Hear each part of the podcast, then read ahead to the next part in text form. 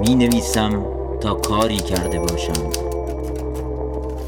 تا زندگیم را بگذرانم.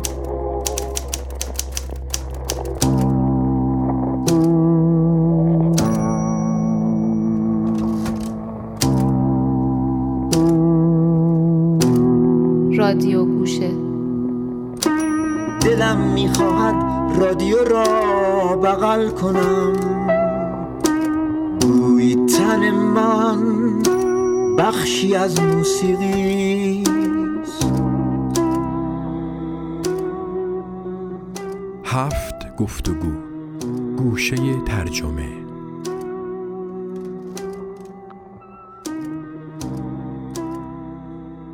نشر چشمه تقدیم می‌کند.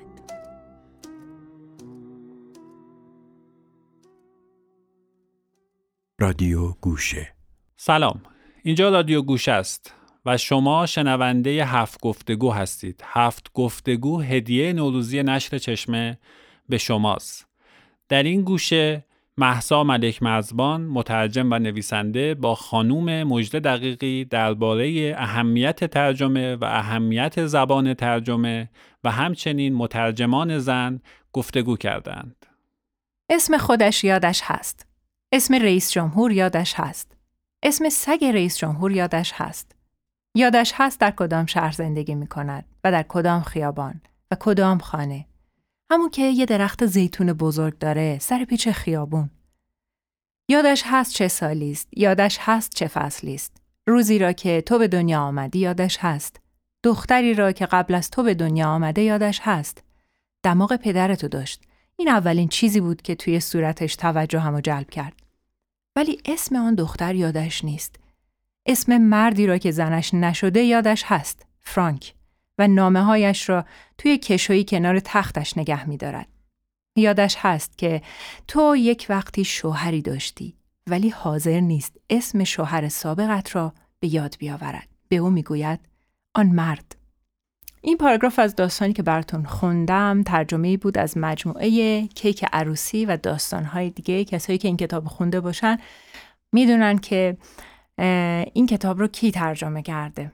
خانم مژده دقیقی. مژده دقیقی در سال هزار و سیصد و سی و پنج در تهران از خانواده اهل علم متولد شد. به مدرسه دوزبانه مهران رفت و شاید اولین آموزش ها و گره خوردنش با زبان انگلیسی در مدرسه مهران شکل گرفت. در دانشگاه علوم سیاسی خوند، مدتی رو در خارج از ایران به سر برد و زندگی کرد، اما بعد از برگشت روی آورد به کار ویرایش و بعد از اون با مطبوعات شروع به کار کرد. استادای خیلی خوبی داشت و به هر حال رفته رفته به ترجمه علاقه پیدا کرد تا سال هزار و سیصد و هفتاد و پنج که اولین کتابشون هنر ویرایش منتشر شد. امروز با خانم مژده دقیقی صحبت میکنیم که دو دهه در حوزه ترجمه کارهای بسیار ارزشمندی رو ارائه دادن و مترجمی است که معروف کارهاش رو با دقت انتخاب میکنه، با دقت ترجمه میکنه و به ویرایششون بسیار اهمیت میده. خانم دقیقی عزیز، این که شما رشته دانشگاهیتون یه چیزی بود و حالا دارین توی رشته‌ای کار میکنید که جزو معتبرترین ها هستید و اسم شما روی جلد کتاب وقتی میاد خیلی از مخاطبین مثل خود من چشم بسته کتاب رو برمیداریم. یعنی اعتبار اون کتاب غیر از اینکه ناشرش کیه یا نویسندش کیه، به نام مترجمش تزیین شده. مژده دقیقی برای همه ما پر از اطمینان هست این اسم. میخوام ازتون بپرسم عشق به ادبیات از کجا در شما شکل گرفت که بعدش رسید به ترجمه؟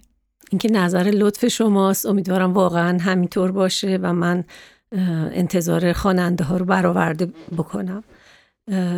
اینکه شما فکر میکنین یه, تفا... یه تناقضی هست بین رشته تحصیلی من و کاری که انتخاب کردم، خودم اونقدر تناقض نمیبینم. حقیقتش نمیدونم الان جوونا رشته های دانشگاهشون رو اینقدر با دقت انتخاب میکنن یا واقعا میدونن که به چه راهی میخوام برن.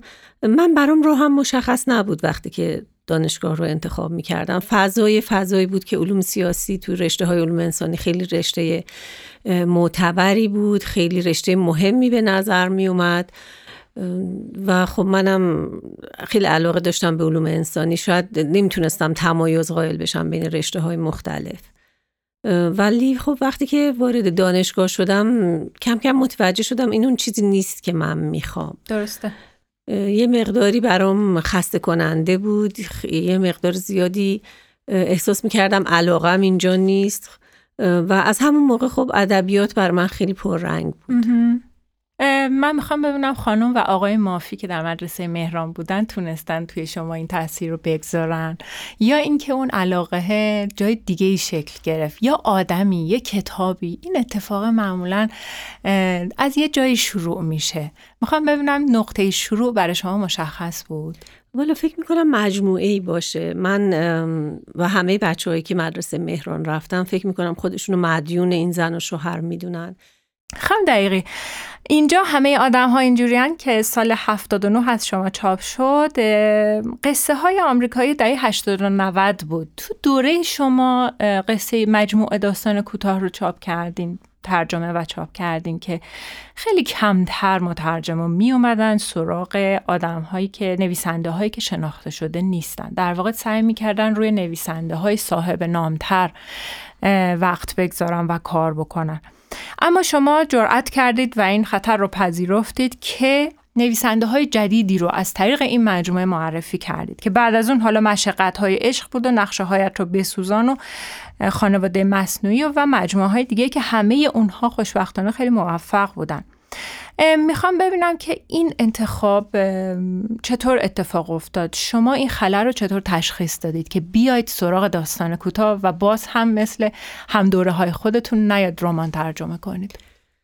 این سوال خیلی خوبیه. من اون موقع توی مطبوعات کار میکردم، مسئولیت بخش ادبی یه مجله رو داشتم و بله. مدام به دنبال داستان میگشتم برای, مجل... برای چاپ در مجله، داستانی که ترجمه کنم و بتونم تو مجله چاپ کنم. یک چیزی که خیلی متداول بود این بود که یک سری نویسنده های معروف بودن و بله. دا... که داستان های اونها مرتب ترجمه می شد، حتی باز ترجمه می شد. بله. یعنی داستان های قدیمی دوباره مجدد ترجمه می شد و ما از اون دایره بیرون نمی آمدیم. انگار جرأت نداشتیم که بریم سراغ نویسنده های جدید. فضا هم خیلی بسته بود، منابع ما خیلی محدود بود. درسته. تصور کنید که اینترنت وجود نداشت، کتاب و مجله تک و توک به دست ما می رسید، راه‌ها باز نبود و خلاصه دسترسی کار آسونی نبود. من کم کم با منابعی که به دست آوردم و منابع روز متوجه شدم که یک جریان دیگه‌ای غیر از اون چیزی که ما فکر می کنیم در دنیای داستانی غرب وجود داره که ما ازش بیخبریم و انگار بله. عقب هستیم ازش و اگر که همچنان بخوایم ادامه بدیم اون مسیری رو که قبلا میرفتیم در اون دایره چرخ خواهیم زد. درسته. نمیخوام بگم که من این دایره رو شکستم اومدم بیرون، خواه نخواه این اتفاق میافتاد، برای اینکه بالاخره درای روزی باز میشد و بالاخره مترجما میرفتن سراغ نویسنده های جدید. ولی این جریان با این مجموعه ظاهرا شکل گرفت، جریان ترجمه داستان کوتاه به شکل مجموعه. درست میگم؟ مجموعه متنوع بله. بود. چرا قبلا بود؟ خب داستان کوتاه همیشه خواننده های محدودتری داره به بله. نسبت رمان بله. ولی اینکه سراغ نویسنده های بری که این نویسنده ها اینجا شناخته شده نیستن. درسته. و به خصوص این داستان ها اگه دقت کرده باشین یه مقدار بلند بودن. درسته. امکان چاپ توی مطبوعات نداشتن. بله. من چون دیده بودم خیلی داستان های خوب، یعنی اینا رو ترجمه کردم و بعد که یه مجموعه شد مثلا به ناشر پیشنهاد کردم که اونم خب ریسک کرد. فکر کنم نیلوفر چاپ کرد. درسته. بله بله. یه نکته دیگه‌ای که میخوام ازتون بپرسم این بود که شما نویسنده های تازه‌ای رو معرفی کردین، مثل جون پالاهیری که توی ایران خیلی خواننده داشت و اولین بار شما ازش کار ترجمه کردین. چرا با وجود اینکه تب این نویسنده در ایران اینقدر بالا گرفت و همینطور نویسنده های دیگه که شما معرفی کردین، مثلا از ایشیگورو شما کار ترجمه کردین، از آلیس مونرو، از دوریس لسینگ، اما هیچ وقت پی نگرفتین که این نوشته های اینها رو مثلا حالا چهار تا رمان دیگه هم ازشون ترجمه بکنین، نمیدونم چند تا داستان کوتاه دیگه هم ازشون ترجمه بکنین و اینها رو انگار فقط معرفی کردید و سپردید به جریان ترجمه و گذاشتید که دیگران انگار بهره‌شو ببرن. چرا این در واقع علاقه درتون نبود که بخواید باقی کارهای اونا رو ترجمه کنین؟ ببینید شاید برگرده به یه مقدار پراکنده کاری و تنوع طلبی من. یه مقدارم من آدم عجول و بی‌حوصله‌ای هستم، یعنی نمیتونم اونقدر پایداری ندارم که بشینم مثلا همه کارهای یه نویسنده رو ترجمه کنم. فکرم میکنم همه کارو ارزش ترجمه و وقت گذاشتن نداره. حالا خب نظرم متفاوته واقعا. مثلا آلیس مونرو بعد از اینکه کتاب فرار رو نوشت، من مثلا بلافاصله بعد از چاپش اونو ترجمه کردم. بله. نمیتونم بگم کتابای بعدیش مثلا مرتبه پایین‌تری از این داشتن، ولی اصلا دنبالش نرفتین که ببینیم مثلا کتابای بعدیشون چطوریه. چرا میخوندم، در جریان بودم. آها. ببینید چرا یه کتاب دیگه هم ازش ترجمه کردم که همین زندگی عزیز بله هست. بله. ولی به یه دلایلی هم داشت. مثلا مونرو از نویسنده‌ای بود که من خیلی دوست داشتم. توی مجموعه هایی که در بردم همیشه معمولا یه دونه داستان ازش بود. سینگر هم همینطور. سینگر هم همینطور. سینگر که نویسنده محبوب منه. و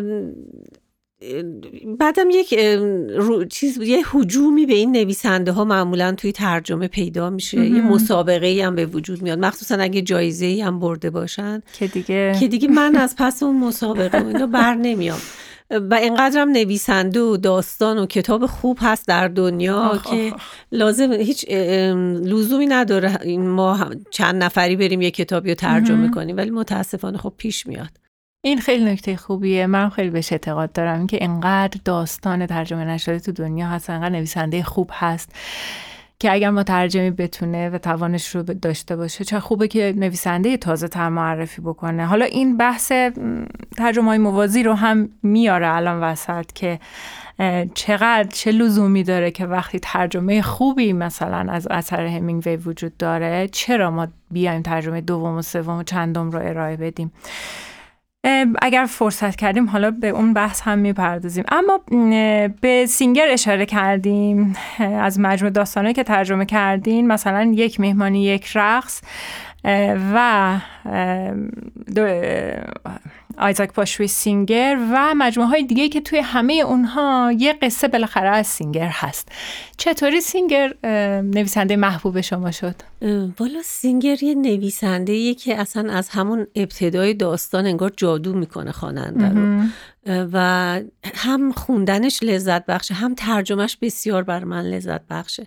هر بار که فکر میکنم دیگه من هیچ داستانی از سینگر پیدا نخواهم کرد و داستانی که خیلی خوب باشه بخوام ترجمه کنم، تصادفاً به یه داستان دیگه‌ای برخورد میکنم که خیلی عالیه و دلم میخواد حتما ترجمهش کنم و با خواننده فارسی زبان یه جوری شریک بشم این لذت رو. سینگر قصه گویی خیلی چیره دستی هست و من فکر میکنم این عنصر قصه گویی و این جذابیت، طنز، شناخت عمیقی که از انسانا داره میتونه برای هم خواننده معمولی و هم داستان نویسای ما خیلی آموزنده باشه. خودتون دوست داشتید هیچ وقت بنویسین؟ من ندیدم این قابلیت رو در خودم. اگر داشتم باید تا حالا می نوشتم یه چیزی. شاید از این به بعد این فرصت پیدا بشه. فکر نکنم.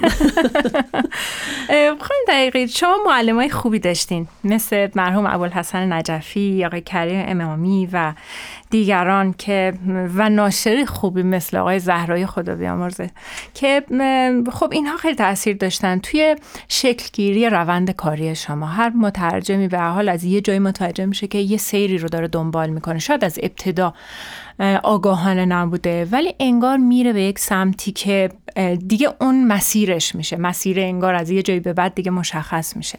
و اینکه همه ما به حال از نظر ذهنی تحت تاثیر عوامل مختلف فرهنگی هستیم دیگه.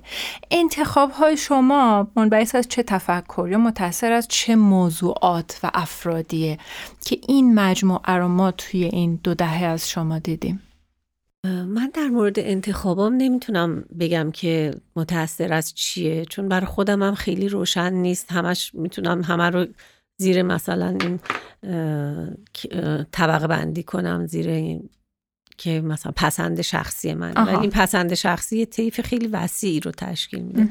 اونطور که اشاره کردید به استادای مختلف من، شاید فکر کنم آقای نجفی یکی از تاثیرگذارترین آدم‌هایی بوده که من در طول کارم و آموختنم با ایشون مواجه شدم. من با آقای نجفی توی کلاس‌های مرکز نشر دانشگاهی، کلاس‌های ویرایش آشنا شدم. خیلی شانس اینو داشتیم ما در اون دوره، فکر میکنم چهار یا پنج درس با آقای نجفی گذروندیم و ایشون مثلا منو به نشر نیلوفر معرفی کردن، ایشون منو با آقای عرباب شیرانی بله. که اون موقع داشتن تاریخ نقد جدید رو ترجمه میکردن معرفی کردن و خودم هم باورم نمیشه که مثلا ما هفت جلد و موقع یه جلدش در اومده بود، من هفت جلد بعدی رو با آقای عرباب شیرانی کار کردم بله. و چقدر از ایشون یاد گرفتم، هم در ویرایش و هم در ترجمه و دقتشون.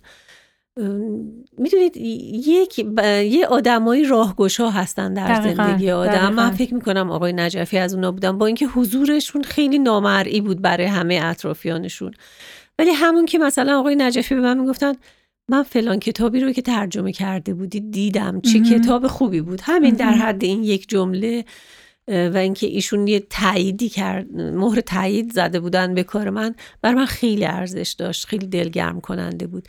دیگران هم همینطور، واقعا مترجمان پیشکسوتی که داریم و اینکه توجه نشون میدادن به کار و دیده میشد کار من از نظر اونها، خب برام خیلی ارزش داشت. اینجا میخوام یه کمی بپردازیم به این که نقش چیزی که امروز با عنوان گوگلینگ مطرح هست و همه میشناسند و جستجوی اینترنتی، حالا فارغ از نقش دیکشنری های آنلاین که نمیخوام خیلی به اون بپردازم، اما اینکه چقدر حالا ما به عنوان مترجم وقتی به یک مفهومی یا کلمه‌ای برمیخوریم میتونیم با استفاده از ابزاری به اسم اینترنت سریعتر به نتیجه برسیم و درک بهتری از اون مطلب داشته باشیم. چقدر اینترنت این روزا به ما کمک کرده و چقدر برای شما کمک کننده است؟ ببینید اصلا متحول کرده کار ما رو تا حد زیادی، این دسترسی آسون به نه فقط منابع، به هر هر نوع اطلاعاتی که شما نیاز دارین امه. توی کارتون در لحظه خیلی خیلی کمک بزرگیه. یک دریایی، اقیانوسی هست اونجا که شما میتونید برید و هر چیزی رو که دنبالش میگردین، از یک اصطلاح، از یک نقل قول، درسته. یک منبعی، یک تاریخی، یک رویدادی، همه رو اون تو پیدا کنید.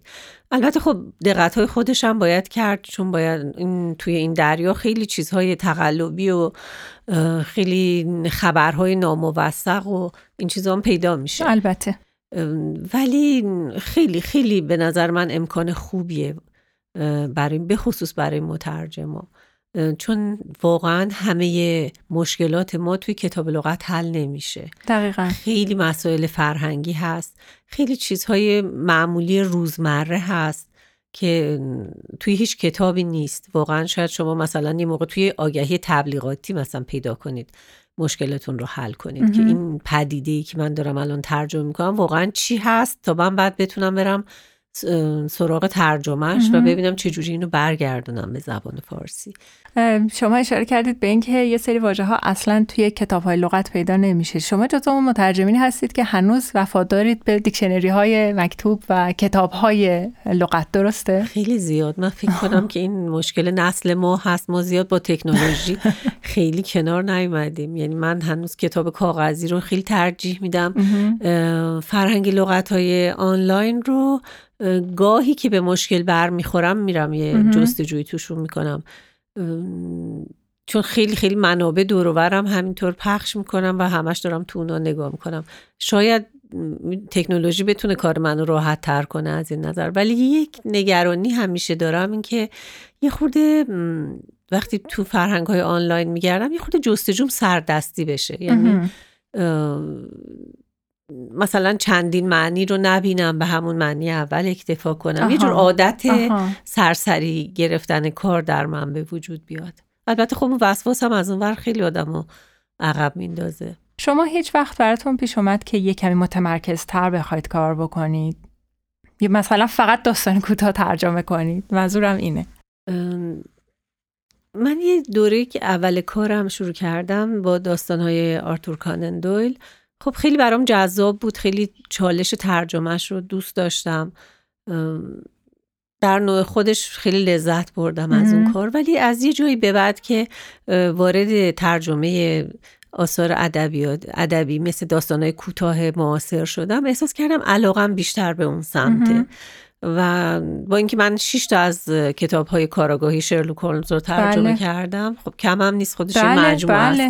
است در طول سالها، البته پشت هم نبوده، ولی احساس کردم علاقم به رمان کاراگاهی اونقدر نیست که من بخوام تمام عمر ترجمه‌ام رو تمام عمر حرفه ترجمه‌ام رو توی این کار بذارم. من خیلی تر... خیلی داستان‌های معاصر رو دوست دارم. البته خب کارهای کلاسیک هم، مثلا ظلمت در نیمروز یه کار کلاسیک من بله. ترجمه کردم، ولی بله. زیاد نرفتم سراغ کارهای کلاسیک. دلم میخواد که یه عرصه های نوعی رو هی برم پی... پیدا کنم و به خواننده معرفی کنم. یه جور تنوع طلبیه، یه جور اگه دقت کرده باشین توی مجموعه داستانایی که من انتخاب کردم به صورت برگزیده، داستان‌های متفاوت هست. شاید بشه گفت از ژانرهای متفاوتی هست. دقیقا. علمی تخیلی توشون هست، داستان با سبقه‌های مذهبی توش هست، داستان‌های خیلی امروزی و راجع به زندگی روزمره توشون هست. یعنی من سعی کردم یه طیف متنوعی باشه و اینکه اون چرا که در داستان نویسی امروز دنیا داره اتفاق میفته بتونم معرفی کنم به این ترتیب. شما با متنتون چطور ارتباط عاطفی برقرار میکنین خانم دقیقی؟ چون میدونم که اینطوری با متن ارتباط میگیرین که میرین سراغ ترجمه. من خب در درجه اول که تو اون خوندنهای اولیه خیلی خوشم باید بیاد از یه کاری، ولی بعد که ترجمه رو شروع میکنم احساس میکنم یه خانش عمیق‌تری داره اتفاق میفته، و به خصوص وقتی هرچی که به اواخر ترجمه نزدیکتر میشم انگار که خیلی بهتر اون متن رو میشناسم و ویژگی‌هاش دستم اومده، لحن و سبکش رو یه خورده بیشتر تشخیص دادم، و دوباره که برمیگردم ویرایشش کنم تازه اون موقع است که کاملا احساس میکنم که دیگه این متن توی دستم هست، الان دیگه میتونم یه نگاه کلی و فراگیر به کلش داشته باشم. به اشتباه‌های ترجمه اشاره کردین تو صحبتاتون خانم دقیقی عزیز. میخوام که و اتفاقا توی اخیراً یه بحثی رو آقای عباس سفاری مطرح کرده بودن در مورد عناوین کتاب‌های کلاسیک که داره دوباره ترجمه میشه، که یه مقدار دست کم بیایم رو عناوین دقت بیشتری بکنیم. در مورد زنگ‌ها برای که به صدا در می‌آیند که توضیح داده بودن، گفتن که اصلا اصل ماجرا چی بوده، این فاتحه کرامی خواننده و حالا ترجمه جدیدتری که آقای قبرایی از این کتاب داشتن و عنوانش رو گذاشتن این ناقوس مرگ کیست، که حالا توی اون مقاله کاملا شکافتن که هر کدوم از اینا به چی برمیگرده. و این کلا the son also, ببخشید for whom the bell tolls اگه اشتباه نکنم اسم اصلی، به چی برمیگرده. و این همون اصطلاحیه که شاید تو هیچ دیکشنری فرهنگ لغتی نباشه و مترجم در اثر جستجو بتونه بهش برسه. این اشتباه‌های ترجمه‌ای رو شما هم سراغ دارید دیگه حتما، درسته؟ ببینید هیچ مترجمی نیست که از اشتباه بری باشه. ام. یعنی واقعا هر کسی در کارش ممکن اشتباه پیش بیاد. ام. ولی یه مواقعی هست که ما سراغ یه متنایی میریم که میبینیم از پس اینها ما بر نمیایم. یعنی یک کار یک جمله و دو جمله و یه عبارت و این حرفا نیست. اصلا متن اینقدر مشکله که در بضاعت من نیست اینو ترجمه کنم، ولی میرن و سراغش و این کارو میکنن. حالا خیلی هم میکنن این کارو دیگه، خیلی هم میکنن. و خب لاجرم وقتی که شما نفهمیدید اون متن رو، یک ترجمه نامفهومی از اون به خواننده ارائه میکنید که خدا میدونه که خواننده از اون چه میفهمه. این ما در حوزه های مختلف علوم انسانی این رو خیلی زیاد داریم، به خصوص مترجم های غیر متخصص، مترجم هایی که مترجم نیستن وقتی سراغ اثری میرن فقط به این دلیل که زبان انگلیسی یا فرانسه رو بلدن و بعد یک ترجمه عجیب غریبی میاد بیرون که اون علم قراره که از اون طریق شناخته بشه که نمیشه. و همین هم هست که ما یه عالمه کتاب‌های نامفهوم داریم. درسته. در حوزه علوم انسانی، فلسفه به خصوص. اشتباه همیشه هست. من الان میبینم که خب سطح آموزش زبان در ایران خیلی خیلی بالا رفته بله، نسبت به قبل. بله. ابزارهایی که ما در اختیار داریم اصلا قابل مقایسه بله. نیست با ابزارهایی که مترجمان گذشته در اختیار داشتن. همین شوخی نیست، همین فرهنگ لغت‌هایی که ما الان فرهنگ‌های دو زبانه انگلیسی به فارسی که در اختیار داریم کلی مشکلات ما رو حل می‌کنن با همه نواقصی که بعضی از اونها دارن، ولی همین‌ها نبودن در چهل سال پیش. درسته. همین اینترنت چقدر مسائل ما رو میتونه حل کنه، همین منابع تخصصی مختلفی که الان وجود داره چقدر میتونه به ما کمک کنه. پس منابع در دسترسمون کم نیست. درسته. اینکه واقعا وقت بذاریم و تلاش کنیم و اون پروسه ترجمه رو به طور کامل انجام بدیم خب از خطاهای ما خیلی کم میکنه. اون اشتباهایی که شما گفتین که مثلا یه, یه پدیده فرهنگی رو که داریم ترجمه میکنیم اصلا نفهمیم که این چی هست. حالا ممکنه یه چیز روزمره‌ای باشه، یه خوراکی باشه، یه یه فیلم باشه، عنوان یک نمایشنامه یا مثلا یه آلبوم موسیقی باشه. اینا رو وقتی نفهمیم یه ترجمه‌های خنده‌دار این وسط ارائه میشه ازش. شما چیزی مثالی تو ذهنتون هست؟ الان یادم نیست دقیقاً، مثال کم نیست البته. من الان شما چون کار ویرایش هم می‌کنین و انجام میدادید قبلا و الان هم نمیدونم الان همچنان ویرایش می‌کنین، فرصت می‌کنین یا بیشتر بردین این مهارت رو توی فرهنگستان؟ درسته؟ تو فرهنگستان ویرایش می‌کنم، چرا اونجا مجبورم ویرایش کنم، ولی عموما نه دیگه نمیرسم اصلا به کار ویرایش. خب دقیقاً ترجمه چه تأثیری روی داستان نویس‌های ما داره؟ یعنی قصه ترجمه، حالا چه داستان کوتاه چه رمان، چقدر روی نویسندگان ما تأثیر داره؟ مثلا اگه بخوام بگم مصداقی صحبت بکنیم، یک دوره داستان‌های مینیمال، ترجمه داستان‌های مینیمال باب شد، داستان‌های چند کلمه‌ای، فلش فیکشن‌ها و چیزهای شبیه این و بعد به سرعت تسری پیدا کرد در تألیف. یعنی نویسندگان زیادی رفتن به سراغ این ژانر و شروع کردن کار تألیفی تولید کردن و نوشتن. حالا این یک مثال بود. چقدر ترجمه تأثیر داره؟ کار ترجمه، این که ما چه نویسنده هایی رو انتخاب بکنیم، چه داستان هایی رو، میتونه تأثیر گذار باشه در تولید داستان و رمان در کشورمون. من نمیتونم بگم که چقدر تأثیر واقعا الان میذاره این ترجمه های ما روی داستان نویسا، چون کامل نخوندم کار داستان نویسا رو همه رو، ولی اینو میدونم که به هر حال ترجمه این دریچه‌ای هست که ادبیات جهان رو معرفی میکنه و از بازخوردایی که از کارهای خودم از داستان نویس ها دیدم، داستان نویس های امروز، میبینم که خیلی با دقت دنبال میکنن این داستان ها رو، در کلاس های داستان نویسی میخونن، راجبش بحث میشه و بعد داستان های مشابهی رو ما تک و توک میبینیم که در بین این داستان ها داره تحت تاثیر اونها خیلی تأثیرهای گاهی موقع خیلی هم تأثیرهای خیلی آشکاریه. مثل همین فلش تقلید میرسه به تقلید از تأثیر. بله، گاهی تا این حد میرسه و حالا به هر حال یه مقدار مشق میکنن دیگه. یعنی سبک و سیاق داستانی وقتی که نویسنده با یه سبک و سیاق نوعی مواجه میشه احتمالا راجبش فکر میکنه و بعد احس... شاید تلاش کنه که یه تجربه مشابهی رو انجام بده. به هر حال این داستان نویسی امروز دنیا، وارد شدنش به ایران فکر میکنم خیلی عرصه رو باز میکنه برای نویسنده های ما. و حالا اینکه خود داستان کوتاه و اگه بخوایم بهش برسیم، تأثیر داستان کوتاه روی آشنایی مخاطب با یک نویسنده جدید چقدر هست؟ چقدر شما تونستید از این راه نویسنده های جدید رو معرفی بکنید، یعنی از طریق داستان کوتاه؟ ببینید داستان کوتاه همه جای دنیا خوراک مطبوعات در درجه درسته. اول.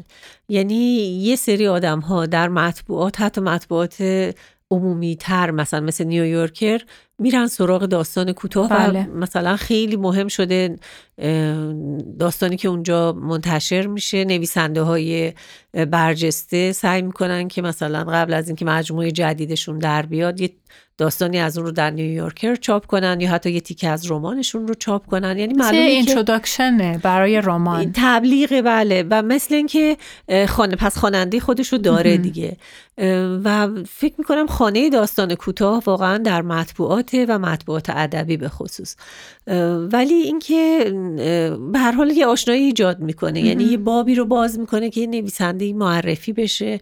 امیدوارم ما در ایران هم واقعا نشریات ادبیمون اون اعتبار و جایگاه رو داشته باشن که بتونن نویسنده معرفی کنن، نویسنده مطرح کنن، فقط داستان ترجمه چاپ نکنن. من فکر کنم این نقش رو الان به شکل پررنگتری دارن بعضی از ناشرا بازی میکنن. خانم دقیقی، اینکه ما یک دوره طلایی داشتیم، بله، مطبوعات این کار انجام میدادن و بعد حالا اون نویسنده میومد و کتابش رو چاپ میکرد یا شعرش رو چاپ میکرد، ولی الان تعدد ناشرها و تعدد عناوینی که داره میاد توی بازار نشون میده که خب خیلی راحت این نوشته ها تبدیل میشن به کتاب و شاید خیلی وقتا ناآزموده. اون شاید کلاسی کلاسی که شاید من دارم بهش فکر میکنم از طریق مطبوعات میتونستن بگذرونن، آروم آروم گرم کنن خودشونو و بعد وارد دنیای انتشار کتاب بشن. این کلاس، این دوره استاژ به قول قدیمی ها برداشته شده و سریع میرسه. در اثر چند تا کلاس ترجمه یا چند تا کلاس داستان نویسی فرد میاد و کتاب خودش رو چاپ میکنه و من فکر میکنم یه مقدار ضربه زننده بوده توی این دوره‌ای که پشت سر گذاشتیم. توی ده سال اخیر به خصوص اگه بخوایم بیایم و یه مروری بکنیم چه در حوزه ترجمه، البته که آثار بسیار گرانقدری هم منتشر شده، ولی متاسفانه تعداد آثار متوسط و متوسط به پایین هم زیاده. ببینید همینطور که گفتید متاسفانه تعدد ناشرا و آسونگیریشون باعث شده که کسایی که نباید کتاب چاپ میکردن هنوز به اون درجه نرسیده بودن، یعنی کارشون به صورت کتاب منتشر بشه، خیلی راحت کتاب منتشر کنن.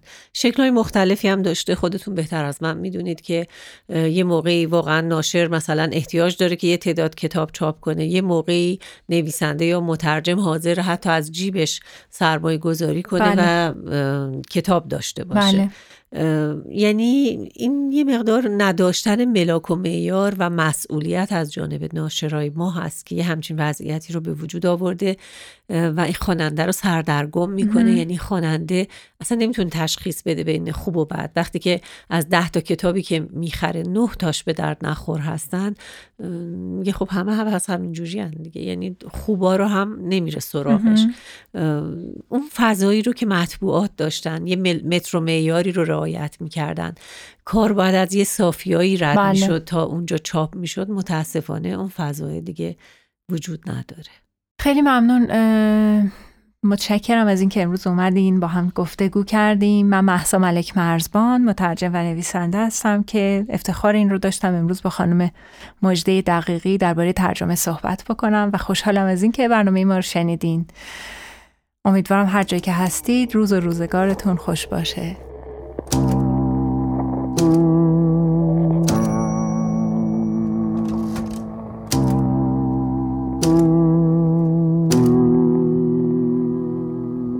حالا دارم گوش میکنم به آهنگی که پاک مرا برده بیرون از این دنیا، دیگر عین خیالم نیست، زندم یا میخواهم بمیرم، دلم میخواهد رادیو را بغل کنم، بوی تن من بخشی از موسیقی